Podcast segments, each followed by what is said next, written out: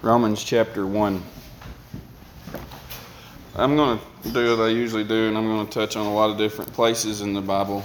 But today, uh, my, my message is, is quite a bit different than what it would normally be. But, you know, the last, I was thinking the last two weeks, I think it was very good and uplifting things, and I'm thankful for that. Thankful for all of the things that Christ has done for us. Thankful for the miracles that were really promised miracles of provision, or I should just say provision.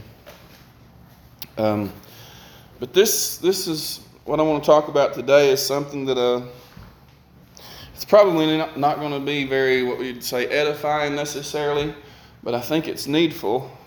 Well, I know it is. Paul wrote it.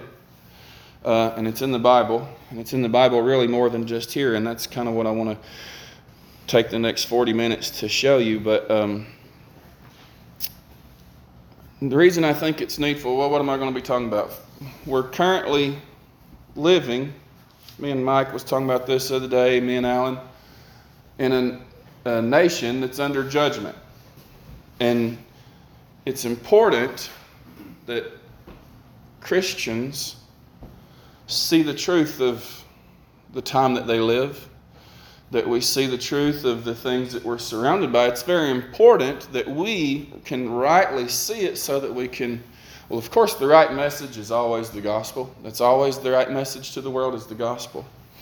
Um, and that's important to understand. There's a lot of things that, that the church needs to say and should say and has to say to the world. God gave the apostles and the prophets many things to say to the congregation and to the world. And so we do have a lot to say, but the gospel is always the primary thing. But what I'm getting at is it's important that we have the right discernment of the times that we live in, because if we don't have it, where will it come from? Um, in other words, if we keep saying, and by we I mean the church as a whole, I don't know of anybody here that has actually said this, and I'm going to talk about the church a lot or say we a lot, and in that I'm using that phrase to talk about what we would just call the, if there's such thing as the American church or Christianity in America. I know that everyone here's, here agrees that not every uh, thing out there that calls itself Christian is Christian. I know that that's the case. However, I'm just going to be using that term to just encompass that whole, uh, what would you call it? Well, everything that, that names the name of Christ, so to speak. I'm going to be calling that the church. So I don't really mean here in this church necessarily. Honestly, as I was thinking about this sermon, man, I couldn't help but I got down and prayed and thank God. You know, I, I thank God that even though we're such a small group of people and so small in number, I'm so thankful for the, the truths that you guys actually live out and hold to. I'm so thankful to see that. I'm thankful to be a part of that. I, am so thankful that, as far as I know, there are like there are no problems here. Um, y'all have great fellowship with one another, and it's just we have a great church here. I believe that, and the fact that it's small, it, it doesn't matter. But we need to understand that we are we are living in a nation um, that's under judgment. It's not that judgment is coming, it's not that judgment is impending. And so that's what I was getting at earlier when we talk to people. Uh, when you're sitting around, at, uh, you know, on the job and conversations come up, we don't really need to be saying like God's going to judge this country if they don't repent, or God's going to judge the church if it doesn't repent. That We really shouldn't be saying that. What we should be saying is God is in the process right now of judgment. We're seeing judgment. We're under judgment. And it's right, we need to be able to understand that so that we can convey that truth to the people. Also, we need to be able to understand it so that we can get our bearings and, and see our way rightly and not just stumble about every day through our future.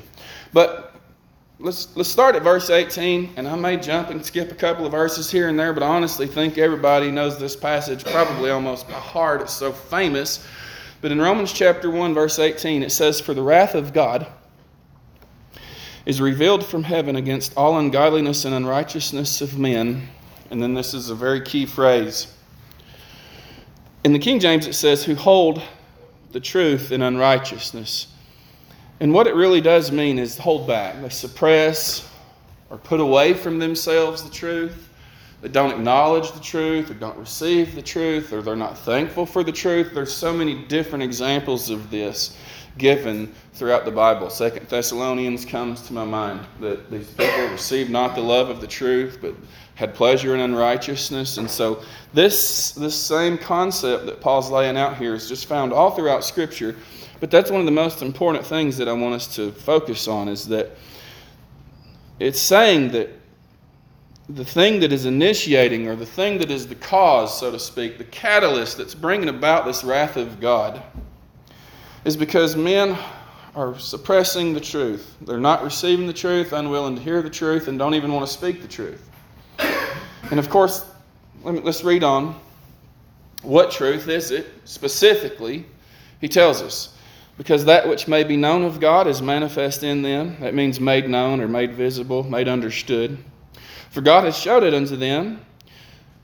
For the invisible things of Him from the creation of the world are clearly seen, being understood by the things that are made, even. So, in other words, not, not just that people know that God exists, but they even know that an all powerful God exists. It says, even His eternal power and Godhead, so that they are without excuse. Because that, when they knew God, they glorified him not as God, neither were thankful, but became vain in their imaginations, and their foolish heart was darkened. Professing themselves to be wise, they became fools, and changed the glory of the uncorruptible God into an image like made like to corruptible man, and to birds and four-footed beasts and creeping things. Now listen, this is where we're really going to spend the rest of our time here. This next what five words Wherefore God also gave them up. Even the word also is interesting to me there. God also gave them up. We, why, why would you even put the word also there? Because what it has just really told us is they gave God up. First, they gave God up. And it's kind of like God is saying, Well, you gave me up, I'm also going to give you up. And this is a this is a, a sort of biblical way of saying a judgment. When God gives up a people, that's, he's, he's, he's, he's pronounced the judgment here. That, that act of giving up is an act of judgment, is what I'm saying.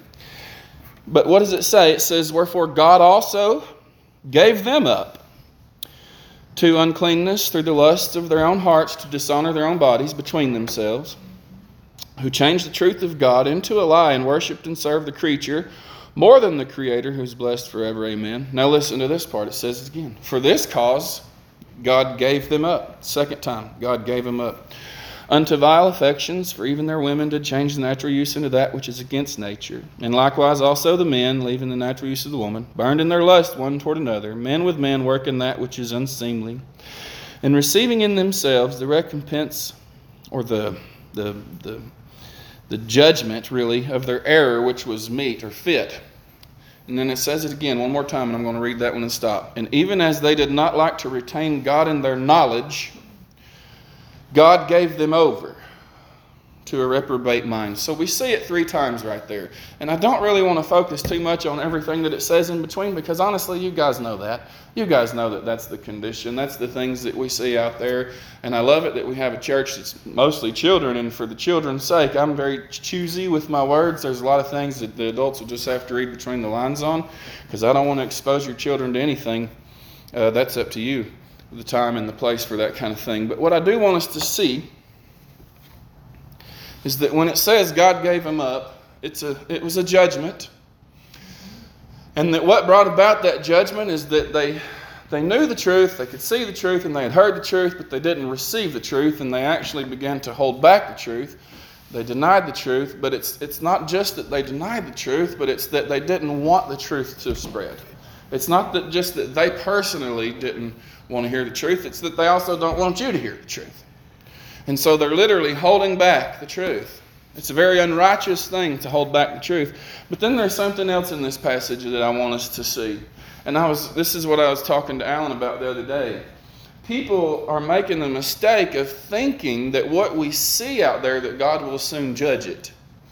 And by what we see out there, I'm talking about the sodomite kind of stuff or the trans kind of stuff, you know we're thinking, well, God's going to judge this country if they keep on. But what this is actually saying is that what you're seeing out there is the judgment.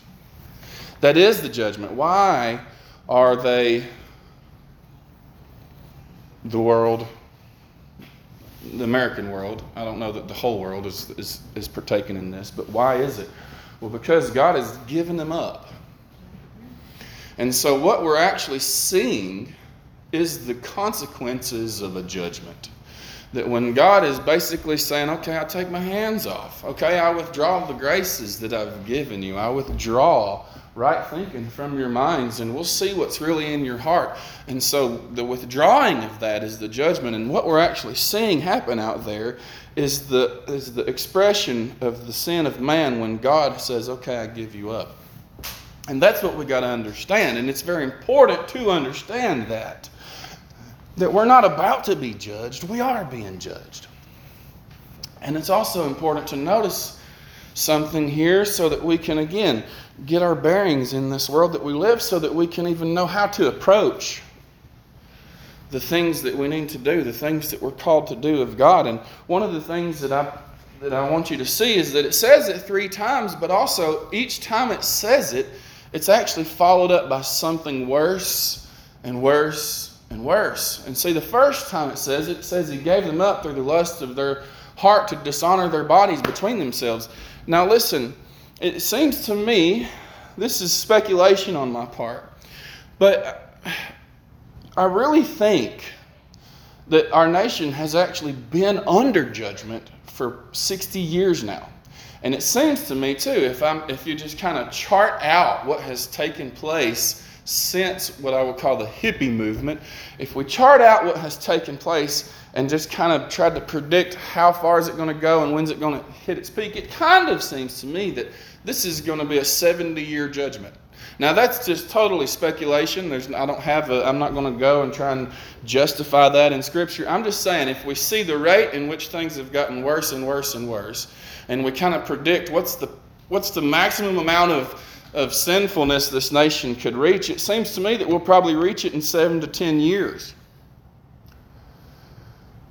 2030, perhaps. And I, and I say that, well, based on the trend, but also if we, if we look at when it says to dishonor their own bodies between themselves through lust, that's honestly what happened with what we call the hippie movement. The hippie movement was not a group of college kids and people all over the country that just wanted the freedom to express themselves. That's what they said. But that's not really what it was. What it really was was a movement that was driven by a lust filled rebellion against right thinking and morality and rules and law and anything that we would consider to be good. That's really what was going on. It was a rebellion. And of course, they colored the rebellion with, you know, technicolored, rainbow colored stuff and flowers and rainbows and all of that, but it was still rebellion. But here's what I'm getting at what's the first phase of judgment? Lust, it says. That, that he turned them over to act out their own lusts. In other words, the first phase, of course, it goes on into things that get worse, but the first phase, you could just say you gave them up to the fornication of the, the, what they desired. And we certainly know, if we're a student of history, even in the slightest bit, that, the, that what we call the hippie culture or the hippie movement, that was that. So I would actually say that already that our country, when we saw this sudden appearance, where did it come from? A sudden mass nationwide movement towards You can call it peaceful rebellion if you want to, but rebellion, rebellion against truth, rebellion against religious moral convictions. That was the beginning of the judgment. When it's, I mean, I know the adults here know what I'm talking about. The 60s and 70s was the era of fornication being accepted publicly. That's what it was. And that's the first thing that happens is that they dishonor their bodies between themselves.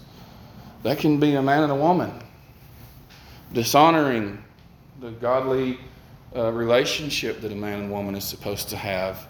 Um, breaking what they would call the chains of marriage, and that's, no, that's that's not really such a thing, but that's what they would call it. And so that was the beginning of the judgment. And then we see as it progresses when he get when he says it again, and for this cause, we could kind of say this that now because of what you know this whole hippie thing you brought about, this rebellion against moral convictions and uprightness and truth, and because you have dishonored your own bodies through the lust of your flesh, and that you, you refuse to turn your heart to God, okay, now I give you up even further, so to speak. In the second phase, it says it here, but is it not exactly what we've seen unfold? The second phase was, I'll just, again, I'll use the term Sodom and Gomorrah type activity. That's what it says.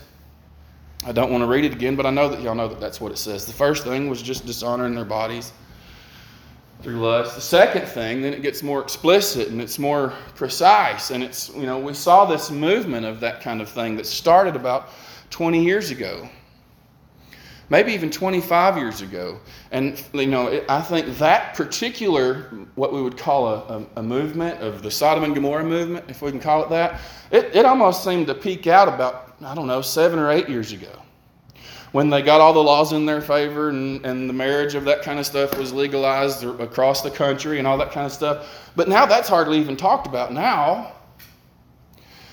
that's just every day. And now we actually see something even worse, which is the third and final part of the judgment, and it's called a reprobate mind. That ultimately God gives them over to a reprobate mind. And when you understand the reprobate mind aspect, you realize that's the worst judgment of all because a reprobate mind is a mind that is incapable now of it, it literally well, I shouldn't say literally, but it, it, it means that the ability to reason, the ability to see truth, or to even receive truth has been taken from you now. A reprobate mind, the word reprobate really means rejected.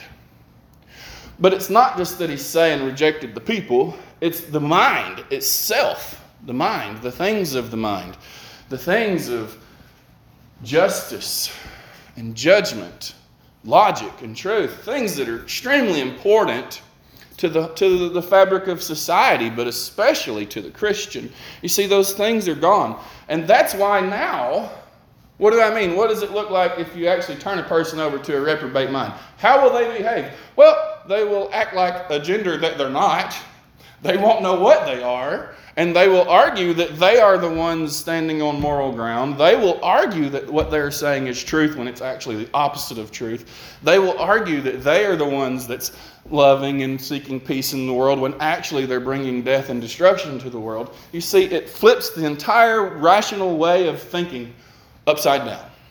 And sure enough, that's what we see. I mean, there's stuff even happening, and y'all know this, with what they call transitioning children. If that's not the fullest extent of a reprobate mind, I don't know what is. If that's not the most upside down, backwards thing that a human being could ever think, and not only do they think it, my friends, they defend it vehemently. And they see anyone who tells the truth about it as an enemy. And that's something that I'm going to be talking about a lot. I want you to understand something of course, you know, Katrina and I and Alan have been doing a podcast lately, and I really enjoy it, and I hope God blesses it, and I hope honestly that God gets glory from it, and I hope that people are helped. But I have learned something that because of the world that we live in, where people are literally blinded to just simple truths, that now if you just say truth, they say you're judging me. Well, I didn't judge you, I just said the truth. To call a sin a sin is not judging a person. It's just saying truth. But when the majority of people are blind to truth, to hear the truth feels like a judge, like you're being a judge. In fact, it's interesting. In the Bible, the first two places in which a person says, Don't judge me, or who made you the judge? Guess where the first place happened? Sodom. Lot said, Don't do this. And they said, Who made you a judge over me?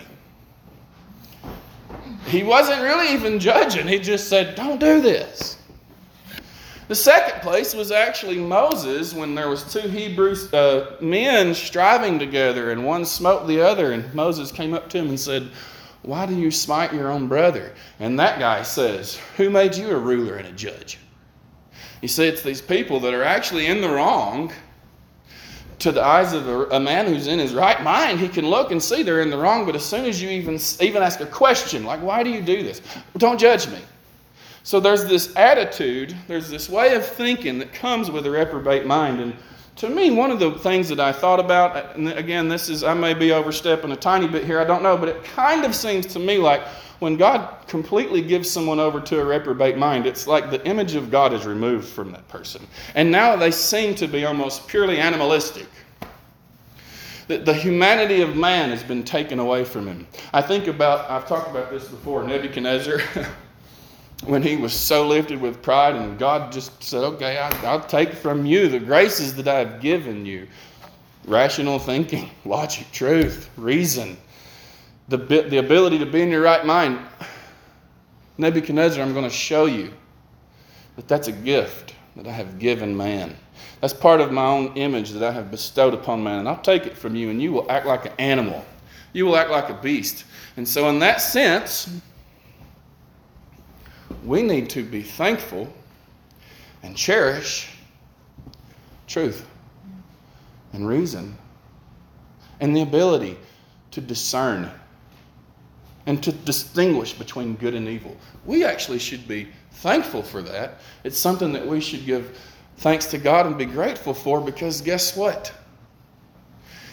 Your wisdom which is the ability to perceive and hear and receive truth and discern and make right judgments and follow a right path. Your ability to do that is a gift. It actually is a gift. In other words, don't become prideful. Like, well, I know this and I know that, and I'm so wise and I'm so smart and I'm so discerning and all that. Be thankful but not prideful because God can take it away from His own people. And I'm actually going to show you a passage, two passages in the Old Testament where He did. He took truth from Israel. Because they rejected it so much, He finally said, I will take truth from out of your mouth. And so I'm super, super thankful, but here's what I'm getting at. We shouldn't take it for granted. We should be thankful, and guess what else? God gives it to us for a reason. And the reason is not so that you can just sit at home and never tell the world the truth. The reason that the truth is given to us and revealed to us, one is for our sake, but two, it is for their sake. And so I want to take some time to show that but first, and this is where things might get a little bit controversial or a little bit more heavy, because I think most all of us can readily see and agree that the world that we live in, the world that we know, the American world, so to speak, is under judgment. If what I have showed you from the Word of God is the proper application of that passage, then it's obvious we're under judgment. It's not the judgment is coming, it's that we're living in the time of judgment here. And people, for the most part, once you show them, they see it. They're like, oh, yeah. And it did progress, didn't it? There was three phases of movements. And surely we're hitting the end, aren't we? I mean, how much more backward can you get than literally flipping it? The positive becomes the negative. This gender says that they become this gender. You can't really get any worse than that. And so we're kind of reaching the, the climax of the judgment, but it seems to me that probably, like I said, seven to ten years, we'll really see the fullest outworking of it. But here's something that I think people are not really seeing, and that is that the church itself is also in the midst of a judgment. The church, not just the country, but the church. That's why I took time in the beginning to tell you what I mean when I say the church. I'm talking about the, the American church, the whole body of what identifies itself as Christianity. It's under a judgment. And it's not the first time this has happened. But we, again, we need to understand this. To be prepared, if for no other reason than to be prepared and understand that when you do, even when you do it in meekness and love, but when you do tell the truth of the Word of God, half of the people that's going to come against you are actually church people. Because the church itself is under judgment. Let me give you an example. We know the passage that's actually quoted, I think, in all four of the Gospels, and each time it's maybe worded a little bit different way. But um, in, let me read it to you because I've got it on here. In John, it said this way. This was John's record of what Jesus said. Therefore, they could not believe. This is talking about the people of Israel that was rejecting Christ. Not all of them, but the majority of them. It says they could not believe because, as Isaiah said, He hath blinded their eyes and hardened their heart that they should not see with their eyes nor understand with their heart and be converted, and I should heal them. And when you read it in the New Testament, you're like, wait a minute, is there unrighteousness with God? You're saying that these, these Jewish people that are hearing you and all this, they can't see and they can't understand and they can't believe because you have blinded their eyes and hardened their heart. That doesn't seem right. But when you actually go back and read the passage from Isaiah and look into it, you discover the truth is that it's because they were under judgment. That was the judgment against them. Why was they under that judgment? Because when the truth did come, and when they could have believed and received, they refused to.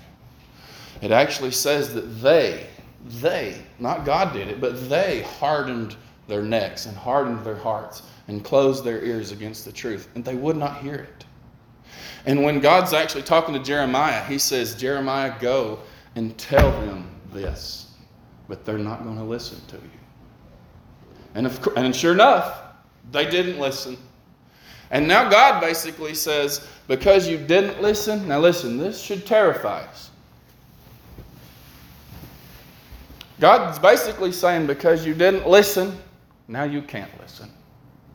That's a terrifying thing to me. God is saying that because truth has come to you over and over, because righteousness has been taught, and because you wouldn't receive it, now I'm going to take away your ability to receive it. And that's a terrifying thought, honestly to think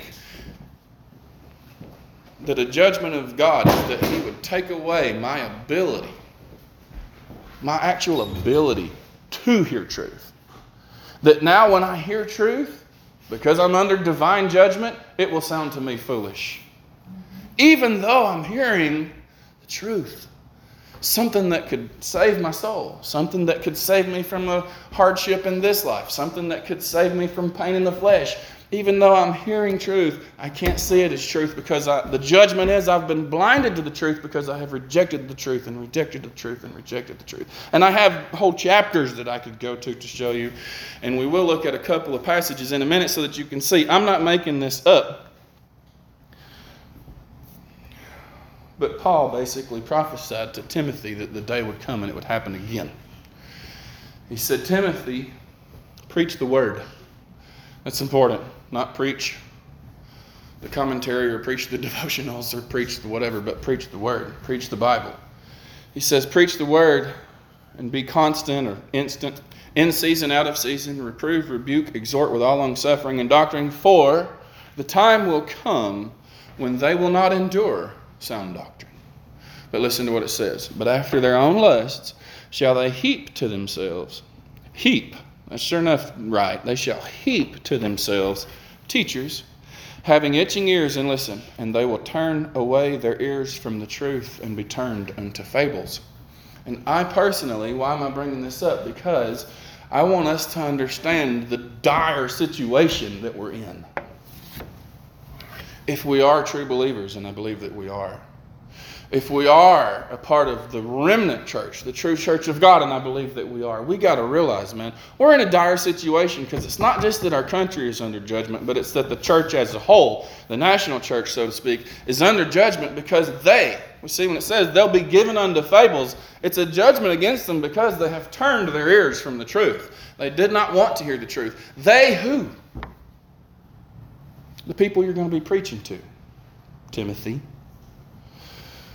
Which, of course, like I said, when Paul says the time will come, I don't know how far into the future he meant, but when it says they, they, this they, the people in the church, the people in the church will actually turn their ears from the truth.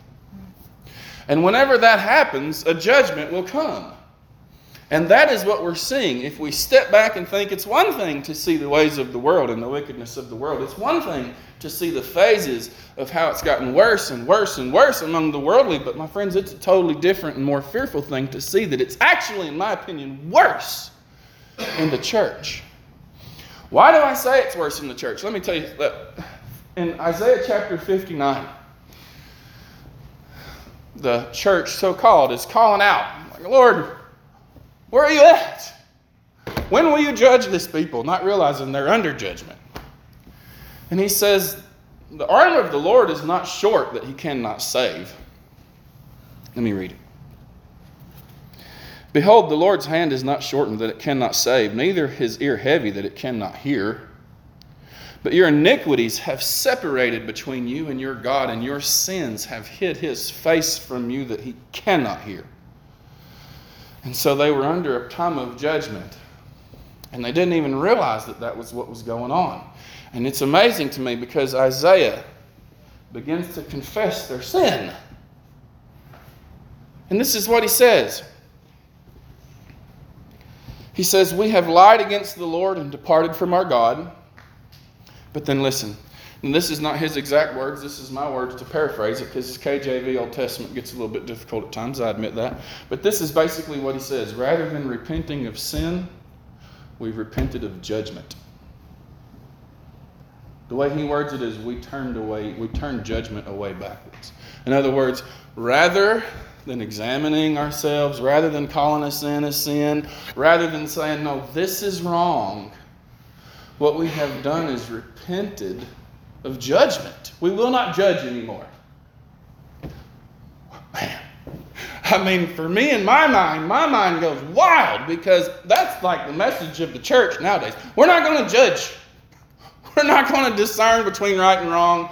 You do your thing, we'll do our thing. Listen, my friends, that philosophy, that way of thinking, may seem right, but it's it's not, and it's very dangerous. You can't say, look, I don't care if you're a thief, steal all you want, just don't touch my stuff. You can't say that to a thief.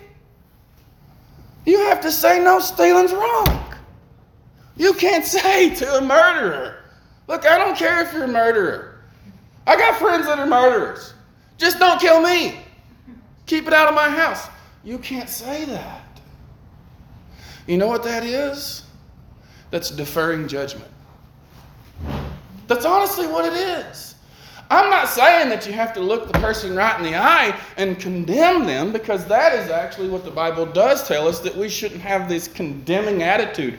These, this, all these passages that we're familiar with in the New Testament about judge not that you be not judged, or you know judge yourself first you know take the beam out of your own eye all of these passages they do say that but if you actually look at the underlying greek it doesn't even use the same word for judge every time and it's more about a, just a condemning, hateful attitude kind of person. And no, we shouldn't be that.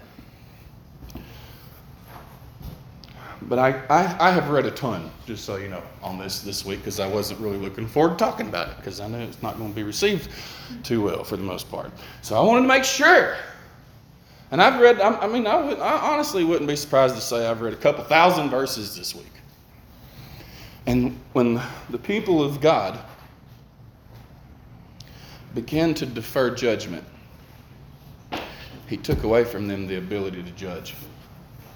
In other words, he took away from what is judgment? What do I mean by that? The ability to discern right from wrong and then stand on the right. To take a stand on the right. When they said, No, we're not going to do that, he took away from them the ability to do that. And, and that's what it says in Isaiah 59. We have turned judgment away. We won't judge. We're not going to judge. We won't call sin a sin. Rather than, why did they even do it too? I mean, I don't need to fail to mention that. What was their motive? Because they didn't want to repent of their own sin. Because they had sin in their life and they didn't want to repent of their own sin. So rather than repent of their own sin, they're like, look, we just won't call it sin anymore. We'll just defer judgment. Rather than standing with the just man, they stood with the wicked. I mean, really, it happened many times.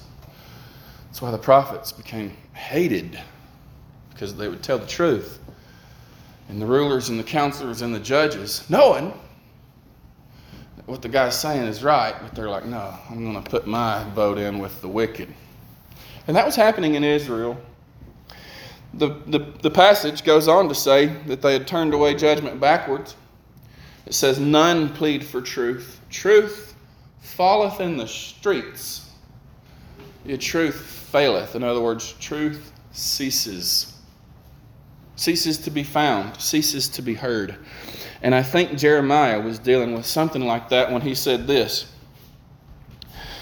God talking to Jeremiah says, This is a nation that obeys not the voice of the Lord their God, nor receives correction. Truth is dead, truth is perished doesn't mean that truth itself is actually dead. It means that the hearing of it, the preaching of it, truth is perished and is cut off from their mouth. That's what Isaiah says when he says, None plead for truth. Truth falleth in the streets, yea, truth faileth. And then he says, Justice stands afar off. You know, when we look at our country and in our church, I mean, where's the cry for justice?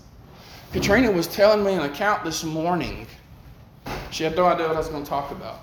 But she was telling me about something that she read in the news where a 12 year old was being transitioned. Again, I hope those words haven't, you know, messed up anything. Parents, you can talk to your children about that later when the time is right. But y'all know what I'm talking about. This 12 year old girl was being transitioned while her parents is going through divorce, and the father is fighting against it because he don't want it to happen. But there's no justice. And all the doctors and all the courts say no, we're going because the mother is pro this stuff. They're going her side. Surely y'all see the same thing that I see that now, if a righteous man and a wicked man is brought before the court of justice, who comes out winning? Wickedness. Because the judgment is gone. They side with the wicked. Justice, it says, justice standeth afar off and will not enter. And I mean, I, I personally feel the same way now. There is, justice has left our land, and it has even left our church. Now, if a righteous man or a man that's right with God, a man of faith, a man that believes the word of God, a man that really wants to stand for truth, when he stands, he's hated. But guess what? He's not just hated by the world, he's hated by the church. It ends by saying that if a man does depart from evil, he makes himself a prey. In other words, a vic- like a, a target. If you do actually, in the kind of world that we live in, in a world that's forsaken truth, in a world, in a church that has deferred judgment, in a church that says, we will not call this wrong, we will not call this sin, we will not tell you that you shouldn't do this. If you're a man in that situation that, that actually does depart from evil, you will now be a target. And it says, And the Lord looked and saw that there was no judgment in the land, and he was sore displeased. And so, let me close. Let me close with a bit of a plea. I know that every personality is different. There are some people that's comfortable to speak in a crowd and some that are not. There are some people that's comfortable to share the gospel of Jesus Christ and some that's not really. And so I understand that we all have a difference in things. But I can tell you for sure that deferring judgment, thinking you'll bring peace, will bring war. It will not bring peace. You cannot. It's forbid to defer judgment. It's forbidden. The prophets,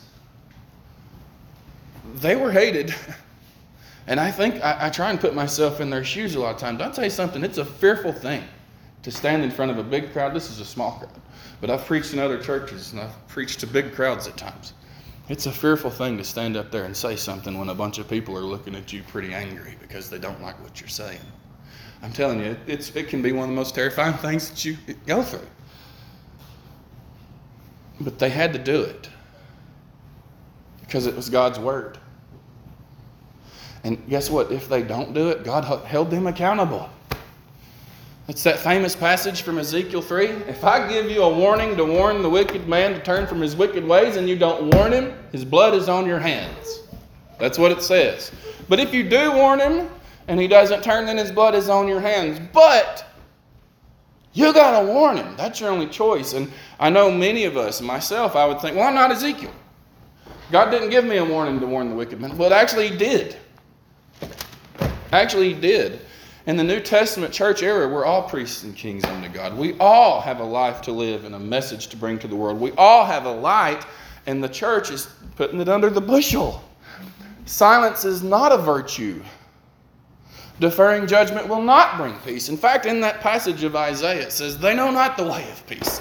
They won't discern between good and evil. They won't take a stand. They won't. And I know it's difficult. I know that it's difficult, especially when you're among family and friends and you realize I'm the only one in the room that sees this according to Scripture. But if I say it, they'll hate me. And there'll be tension. And they'll want me to go.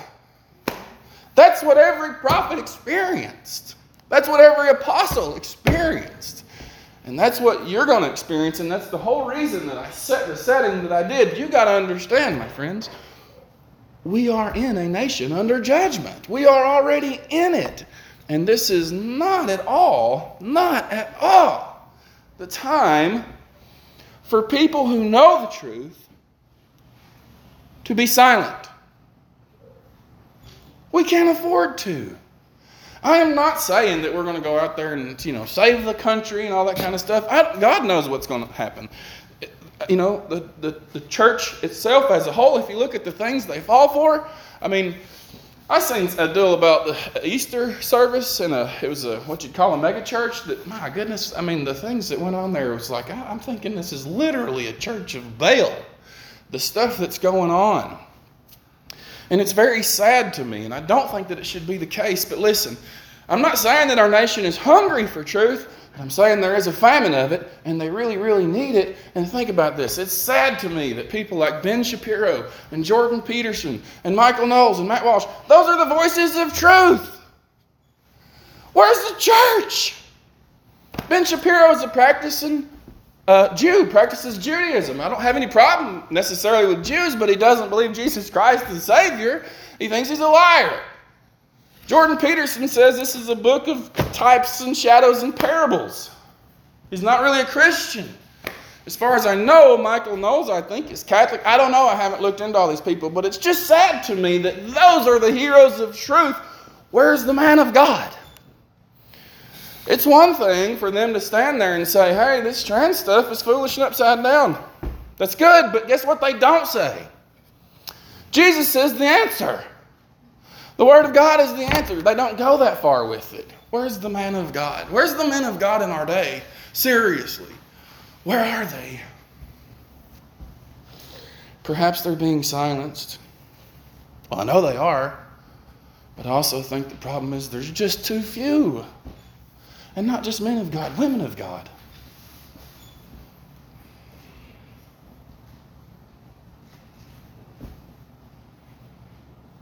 It's really just a plea to realize that if what I think is right about this judgment, that every time this did happen, the end of the judgment of this taking truth from the minds of the people, so to speak, turning them over to a reprobate mind, actually ended in their captivity. And I don't want to be a captive. I don't want to be in captivity. I don't want our country to fall to some other country or to just collapse because it doesn't hold the truths of God or morality anymore. I don't want that to happen. And so, even though at times it may seem hopeless, when we see the stuff on Facebook, all of the posts of the of the you know because the, the what was it the beer company or whatever come out with this new spokesperson and y'all know the story behind that probably and we see all this support for it. And you know what we do? We're like i'm just going to stay out of it. I'm just going to stay out of it. You know why you want to stay out of it? Because if you start commenting on it you're going to just lose your facebook friends that's why. Because if you got 2000 so-called facebook friends and you start commenting truth on stuff like that your 2000 is going to drop to 20 in a month. And you know it and so we remain silent But what I'm trying to tell you is that because they remained silent, God judged them. Because they deferred judgment, God judged them. Because they wouldn't speak the truth, He said, I'll take the truth from you. And that's what I fear. That's what I fear for myself and our church and the churches that are holding to it. That we need to realize that if we don't speak, God will say, well, now you can't speak. Now that it's so bad and that it is affecting your family and it is in your own house because you didn't say anything when you had the time, now I'm going to take it out of your mouth and you can't say it. When you deferred judgment because you didn't want to be an enemy of that guy, even though it's not that you're trying to make yourself his enemy, but as soon as you tell him the truth, you're going to be his enemy. So you didn't tell him the truth, now I'm going to make it so that you can't tell him the truth. That's what I fear.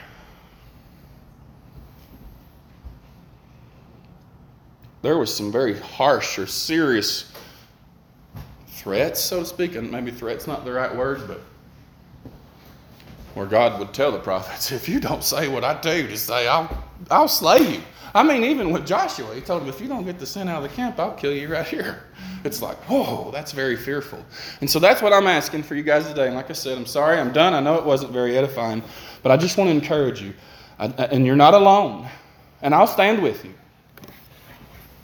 In whatever circumstances that may arise, if you're standing for truth, I'll stand with you to the best of my ability. I'll be there. If you end up in court because you stood for something that was happening in your family and you ended up arrested, I'll be at the courthouse with you. And if they throw you in jail, I'll come visit you. And I'll probably end up right beside you. But we're not alone in this if we can all realize that's what we live in, my friends. That's the time we live in, in a nation under judgment and a church under judgment. And it's not our turn to be quiet. No, like, like God said to Jeremiah, they won't hear. They will not listen to you, but you better say it anyway. That's what he's telling them. And so I, it was a plea. That's what I'm asking for you guys. I know it's hard to transition out of that to say, does anybody have a testimony or a word of praise? But, you know, I just want, I hope you guys get where I'm coming from. I'm not going to rehash any more of it again. I love all of you.